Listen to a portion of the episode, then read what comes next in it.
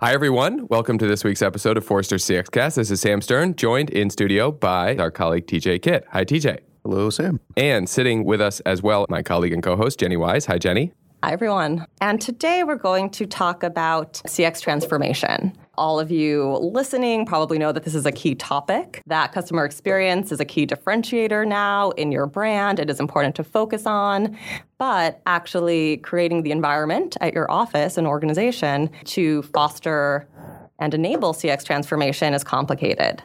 So, what does enablement mean when we're talking about CX transformation? Put simply, it's just the organization's ability to provide the tools, processes, training, techniques to your employees and more broadly to your partners to allow for them to deliver the experience that you intend to deliver to your customers. It kind of is a catch all for a number of different things that need to happen in a business in order to allow for it to meet its customers' expectations. But at the end of the day, probably one of the more important things that a company has to do if it wants to actually fulfill the responsibilities that it has under our customer experience management framework. Yeah, and I would add to that, similar to culture, where we talk about it sort of as this, you know, this floating cloud, often depicted around the other competencies, and oh, does everyone have the right behaviors and mindsets?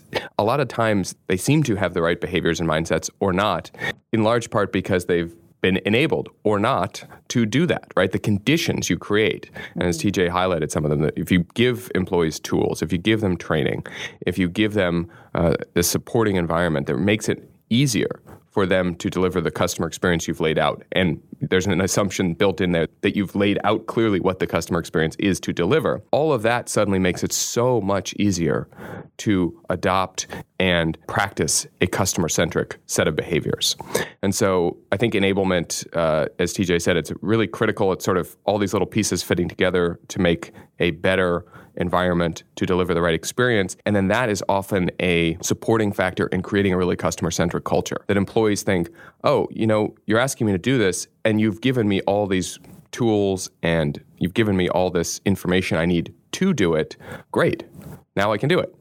Um, and I think a lot of companies leave that out of there. We need to change the culture. And it's like, right, but make it so that people don't feel like you're asking the impossible from them. So, one of the things that I found really interesting looking at this research, because this is also some new research that uh, was published and worked on by both of you, is this interplay uh, or mentioning of both these tools and resources and cultural change that's required uh, to enable these CX professionals, as well as this focus on the employee experience. I'm curious to hear from you what is the difference between employee experience and enablement? Are they one and the same, or how do they impact one another? Well, I mean, I think the way that I would think about it is behind the customer experience is an employee experience. So if you think about your customer journey and you think about the touch points that your business owns, each one of those touch points usually has an employee sitting behind it, whether that employee is directly interacting with the customer or if the employee is more or less responsible for the maintenance of said touch point. There is an employee who is buffeted by all of the winds and turbulence of your organization. And in kind of trying to survive in that maelstrom, they are intending to help your customers get something done. Mm-hmm. So when we think about the employee experience, we think about it much in the same way that we think about the customer experience, in that there is this broad set of things that are happening around the employee and around the employee's journeys to do specific work related tasks that either help them do it in a way that's effective and productive or impedes them from doing that. So the goal ultimately is to create an employee experience that is enabling as opposed to hindering in terms of how the employee does their daily work. So I would view them as being complementary things. You have an employee experience, you want it to be enabling. And so, in order to make it enabling, you create conditions in the ecosystem around the employee, such as the organization structure, the management structure, the technologies that they're provided, the processes that they live in, that all make it easier for them to do their job.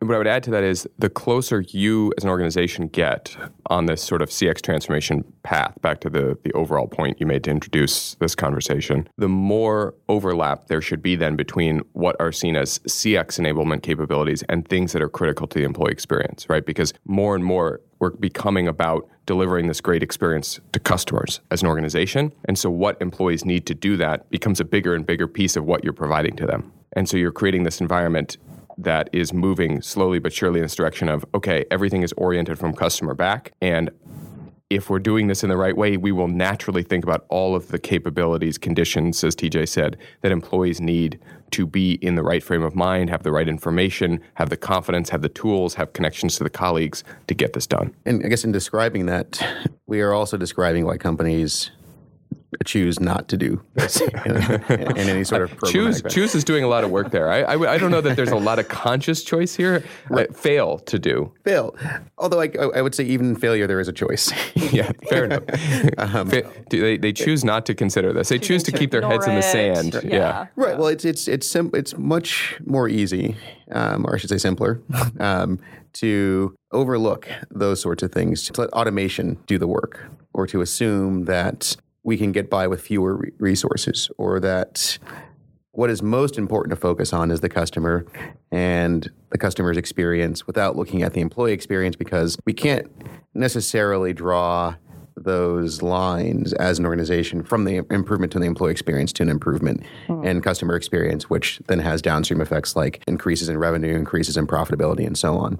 So it is easier to choose not to do these things because the business justification of marshaling all of these resources in this one direction is difficult. And you know, as we know, it you know when people are are kind of met with resistance, it's you know sometimes you choose the path of least resistance, which means you go around you know some of these you know more difficult elements. That's a really good point you raised in there, just to, to underline it, which is that if you're an organization that's done the due diligence around why you want to improve customer experience, then you have linked it to better customer experience in these ways will lead to better business mm-hmm. outcomes in these other ways. And as TJ was saying, there's usually often then a intermediary step to show that improvements in employee experience lead to better business results. Often it is right. through better customer experience, and that's where CX enablement is such an important factor and why there's that the complementary nature between employee experience and CX enablement.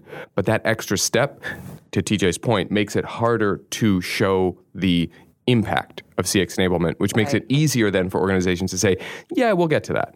But we're going to do these other things that have a shorter term impact. To build on that, uh, because I do want to get into the steps of how do we then enable so that right. companies stop ignoring this and can right. actually. We've made the point it. it's important, right? Yeah. yeah, yeah. But before we go there, I want to follow up on, on the point that you were bringing up, which is this connection between employee experience and the business, and that there are probably interim impacts or other impacts beyond just positive employee experience leads to increased revenues. What are some of the other business metrics or impacts that a good employee experience has?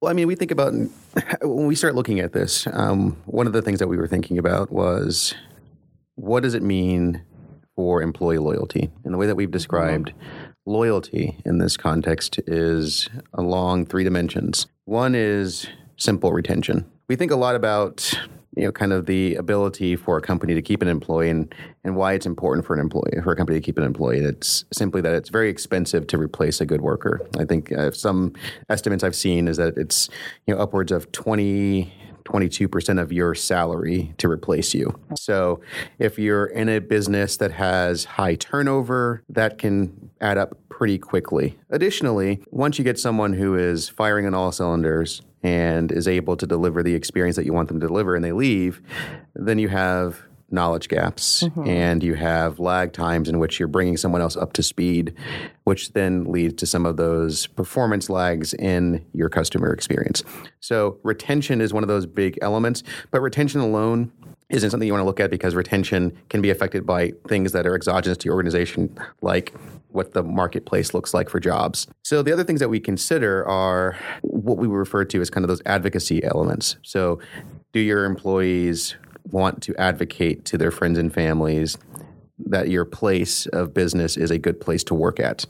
So good employees know other good people who would possibly fit into your organization, into your business culture. And so having those individuals be willing to recommend that their friends and family come to work for you um, means that you know they're not kind of in this one of those misery loves company sorts of things that they actually do view that this is a good place to work um, and a good place to build a career but going along with that just to kind of shore it all up we also look at what would tr- traditionally be referred to as kind of the net promoter sort of question, which is would you recommend your company's products or services to your friends and family members?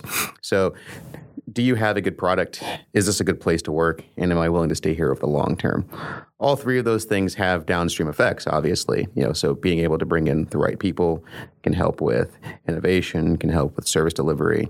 Being able to retain those employees have the economic benefits that we just talked about. And then obviously recommending the products and services to friends and family members means that you can depend on these sorts of employees to help you grow your business because they do believe in what you're doing. So I think those are the things that we focus on. And what we generally understand is that by and large, in the workforce, there aren't a large number of employees who exhibit that level of loyalty, um, you know, in their workplace. And so when we've evaluated this time over time, we get numbers similar to the numbers that Gallup sees in their engagement surveys. So you know, kind of in the neighborhood of you know 30 to 33 percent, that would indicate that they exhibit this level of loyalty. So the question becomes, how do we how do we mm-hmm. lift that so that we can begin building a base in the workforce that is going to feel sufficiently empowered um, and feel good about what they're doing so that they can help us deliver this experience. Right. So the idea here and why that CX enablement and employee experience are so intertwined is that it's not just let's give them the tools so that they can do their jobs better. Let's give them the tools so that we create a culture of empowerment and growth and investment in the company. Right. Yeah, I feel like this is a good job, a good place for me to work, a, mm-hmm. good, a good, place for other people that I like in my personal life to come and work, right. uh, a good place for me to stay and build a career. And I think, you know, TJ, to your point, um, CX enablement is not the only factor leading to employee loyalty, but probably the shortest term numeric improvement you can achieve from better enablement and through that better employee experience is reducing those turnover numbers in a way that reduces your recruiting costs, reduces this lost productivity, you know, in time to ramp and in open positions. There's a lot of money and I think most of the estimates I've seen for replacement costs when somebody leaves always seem conservative because it's really hard to put a numeric dollar on the lost productivity as you ramp somebody up and as you have a gap with an open position, and rightfully so. I, I, think companies should be conservative about it. But I think when you see estimates, and I've seen them for different firms that have, you know, Starbucks or Southwest have sort of made those kinds of estimates about the money they're saving from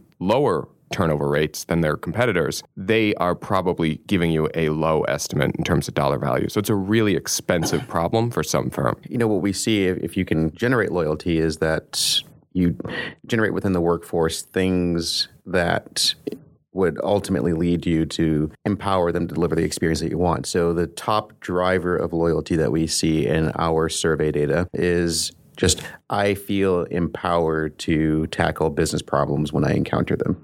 And it seems to be kind of a very general thing, very simple thing you know, conceptually, but very difficult for businesses to do in practice because that means that you're going to give a lot of latitude mm-hmm. um, to people to kind of address things that they see. But ultimately, if we're in this environment in which the elements of the CX ecosystem move very quickly, customer perceptions change, competitive landscapes change, pushing out as much capability as possible to those closest to the customer to deal with those issues as they see them arise, you know, becomes very important. So empowerment, which was a, a theme at Forrester just a, a, few short years ago, um, you know, is one of those things that becomes very important in this CX enablement story, along with you know kind of the second important driver, which is feeling that they're recognized for the effort that they're putting in. You know, so when we're thinking about our careers and we're thinking about how we progress in our careers, one of the ways that you know I think we all recognize is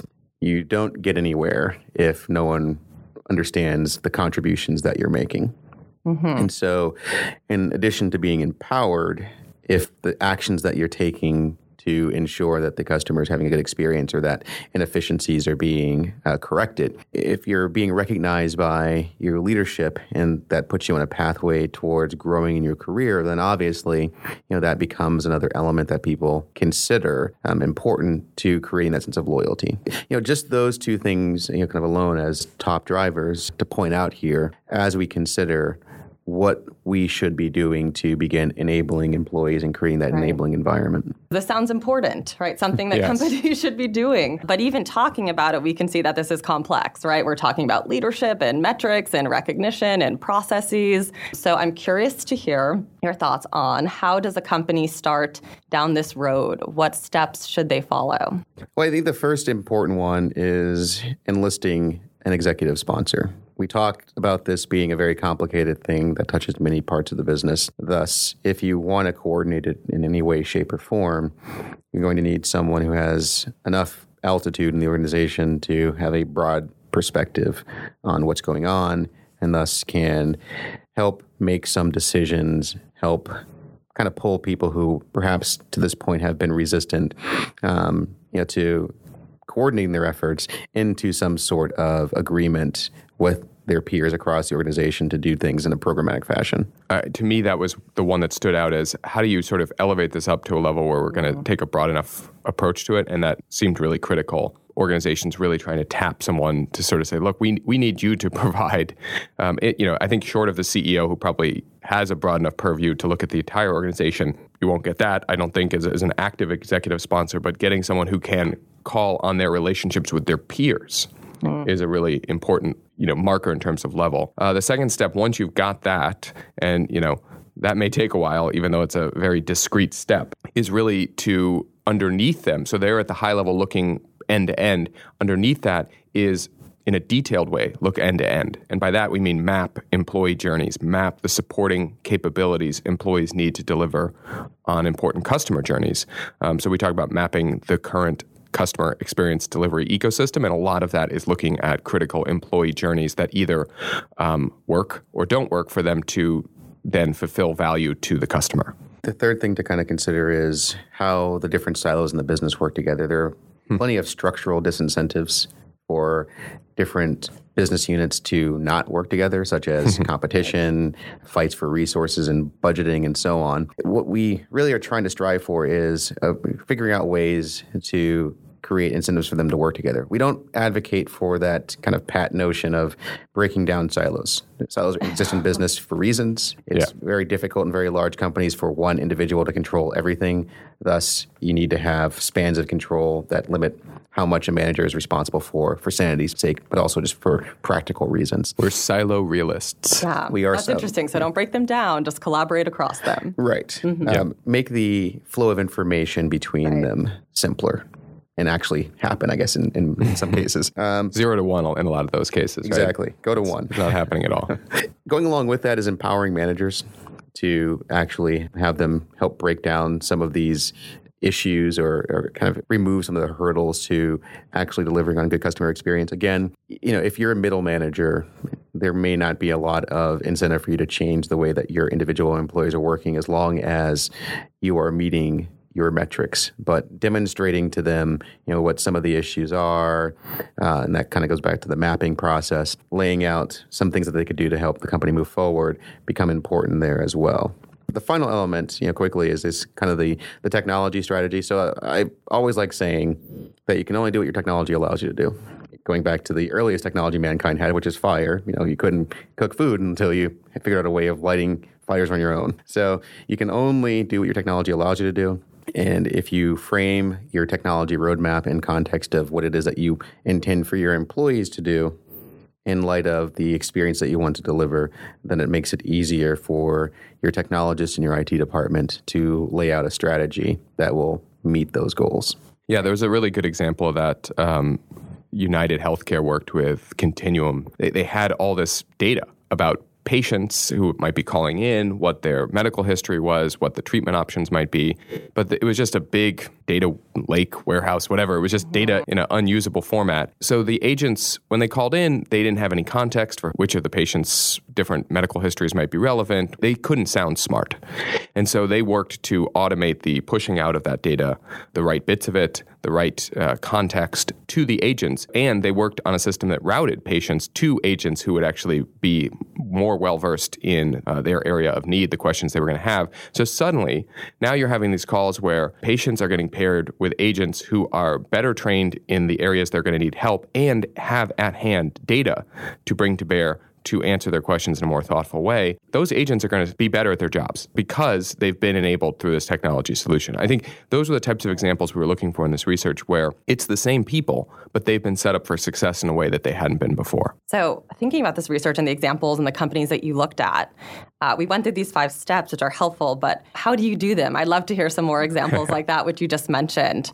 Um, and I'm interested to start with enlist an executive sponsor. That's advice that uh, we often give when trying to yeah. evangelize and get power. Totally. Uh, but how do you actually do that? How do you pick the executive? Where should they live? And how do you sell them into supporting this initiative? Are there any any examples there that you can speak to? Yeah, I would think that a lot of our listeners, if they're wondering who this person might be, I think from a starting point, you may well have someone or some ones in mind who have given some indication through their communications or through how they work in the organization or for the fact that they've been in different parts of the organization and have are long tenured, right? So they're part of the culture, they're a known entity, that they could fit this role. And then I think what you want to talk to them about is you need to ask them if they can do this and have a clear indication of what you're looking for. And what you're looking for for them is is minimal, but it's to talk about the importance of the different groups that would be involved in enabling employees. And, and TJ, I think, has expressed it very clearly how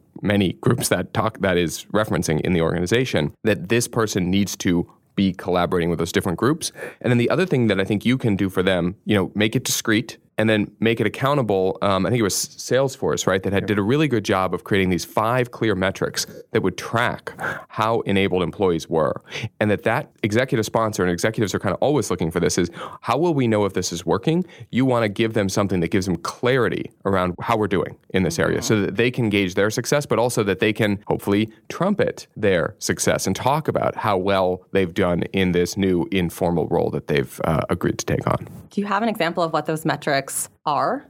I'm sure people would be interested to hear that. Salesforce ties employee experience to five metrics right. business results, so company growth, employee engagement, employee reviews, so think of Glassdoor mm-hmm. ratings, employees' willingness to recommend it as a place to work, and the percentage of new hires referred by employees oh, as a sign that we're getting, as TJ referenced before, yeah. more of those good candidates that our existing employees know. Mm-hmm. That's interesting to hear too, because they tie it directly back into the employee experience, right, and the right. Loyalty that you talked about. That's right. Mm-hmm. right. Not just thinking about that ultimate customer experience that's being delivered. And I think, you know, as we were talking about how, to, how you would measure this, those are metrics that will allow you to know that the enablement efforts are leading to these better outcomes on things they should impact, right? Employees feeling like they can do their jobs better, so the company's growing, they're more connected to the company, they're engaged, and they're recommending better people. Great. So then let's move on to step two. I won't make us go through every single step, but I think this one's interesting because it's mapping the current delivery ecosystem. And in that example, you spoke about making sure that the right data is in the right hands so that they can deliver the best experience. You have to know who those people should be, right? sort of who those people touch points are and where they are in the organization. And we talk a lot about mapping in customer experience broadly, usually in terms of customer journey mapping. So, is this map the same? Is this additive to the customer journey map that you've created? Is this a different type of mapping process? Can you speak to that? I mean, I think it can be additive a bit. So, one of the ways that we do discuss employee journey mapping is to talk about it as a appended part of the customer journey map particularly if you have a journey in which it is clear how an employee interacts with customers at each particular touch point so contact centers are probably an easy way of thinking about that. Uh, if you're in some sort of retail space where associates are interacting with customers, that becomes another area where it's quite obvious. But beyond that, I mean, I think, you know, if we kind of just look at this more generally, I think you have ideas of processes that do affect the customer. Um, you know, so sales processes, escalation policies, things of that nature that touch the customer in some way, shape, or form, but aren't necessarily carried out by employees that are directly on the customer's journey. Um, or that may only be exposed if you were to kind of lay out the different elements of the ecosystem underneath all of those different customer steps. So you can look at the employee journey separately. So I think Bank of Montreal did that, um, for example, just to kind of lay out where employees sit in different sorts of business processes that are affecting the customer journey as a way of you know, sussing out where there are issues to summarize that kind of long meandering answer is that yes, it can be additive. It can be a mm-hmm. part of the customer journey and customer journey mapping exercise, but it can serve its purpose just as well as long as you frame it in context of what business process or what customer issues with the business process you're trying to investigate. Narrowly defining it as you know around CX enablement, you are going to map a lot of those employee supporting journeys for customer journeys. But inevitably, you will start to find ones that um, probably have nothing to do with customers directly, right? A manager and a employee having a one-on-one meeting or performance evaluation, but that is still something that can often be, you know, an enabling factor or a reason why the employee experience isn't good. So this employee journey map, it sounds uh, like there are multiple levels to it. And so I'm, I'm curious yeah. to clarify and hear your thoughts on this because you think not just what is that customer touch point, who is the employee that directly impacts that customer touch point, but then also what are the tools below that and perhaps the other employees responsible for those tools or feeding content into those tools. Is that right that it is so multi level? Yeah, it can be. And mm-hmm. I think, you know, in particular, the technology piece ends up drawing you down pretty deep into the organization, looking at a lot of those behind the scenes from a customer point of view systems that employees are relying on or are limited by in many cases mm-hmm. in their ability to deliver the right experience. So yeah, you do want to keep following the line of inquiry, so to speak, back and back and back until you hit the back wall of your organization. Mm-hmm. Um, and that is often where you will, way under the covers, get to processes owned by IT, systems provided by IT, and will need their involvement. And so step five is, is about you getting there really and looking at the technology enablement mm-hmm. pieces. We don't mean to suggest that it should be the last thing you do, only that it is complicated and often is at the end of that inquiry as you move back from the customer journey that you're looking at. So this isn't something you can just do if you get stakeholders from different departments in a room and knock out in one day. This is something that's going to require a lot of conversations and mapping into the depths of the organization. And so then I have one more question. Uh, I was talking to a company the other day who was saying that their employees didn't necessarily realize the emotional tenor of the customer mm. emotion when they were engaging with them. Mm. Um, and so the example there is there is a credit card company as a customer. I've lost my credit card. I'm yeah. calling in a panic. This is uh, you know life ending to me. Someone could right. be stealing my credit card and all my information. But for them, they the on customer service they pick up the phone and that's just another day, right? And right. so they might not think that they need to be uh, really receptive or empathetic at that moment. So does that play a role in this story, making sure that the employee within this employee journey is connected back up to the customer? Does co creation play a role here? That's a great example, I think, of where the information sharing, some of that data sharing we're talking about, needs to happen in that case, right? Employees, gosh, I would hope they would know that lost credit card should be an emotionally important experience and an opportunity mm-hmm. to show empathy and take control and deliver that experience in the right way for the customers. If they don't, uh, yeah, I think there's a knowledge gap. There's sort of a um, understanding gap for employees that you can tease out a little bit. And it might be this is the thing, and I think, and I like your you know, sort of introducing co-creation potentially to this. You probably do want to go pretty deep into a design process for trying to understand why they weren't already thinking of bringing empathy to that. And let's assume positive intent, but let's say, okay, is it because we've made it so difficult for them to spend any extra time preparing for a call or reflecting on a call, or they're worried about how much time they should spend on a call. And all of this is sort of pointing to specific goals they might have, right? Things like average handle time, but the number of calls they're handling each day, the lack of feedback they might get from a manager or a peer coach. If you can start to examine that and start to reimagine what would be a really good experience for this employee where they're preparing for this call or they're you know feeling like they're going to take this call the customer is in a panic and they immediately snap into the mode that's appropriate for the cues that the customer is giving off there's that um, you know lost credit card high intensity emotion, negative emotion for the customer. There's other scenarios they might get right after where they need to immediately adjust to a different emotional motif that is going to be appropriate for customers.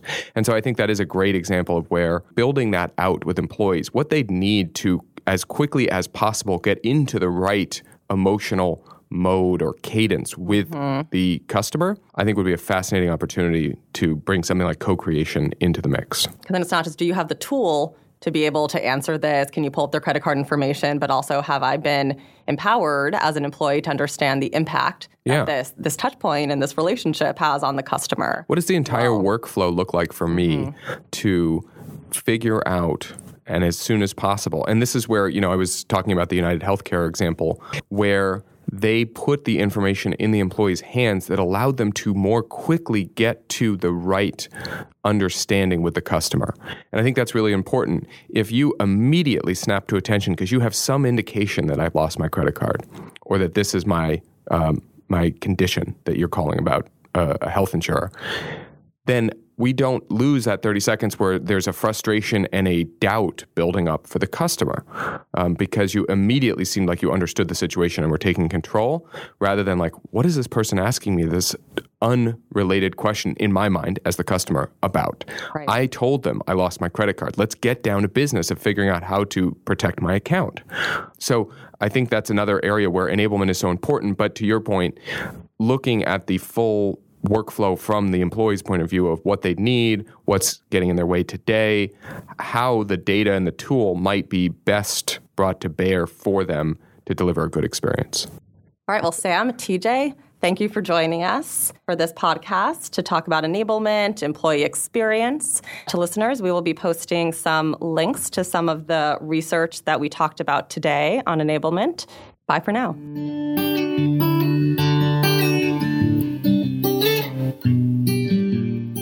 Thank you for listening to this week's episode of CXCast. And remember, your customer's perception is your customer experience reality.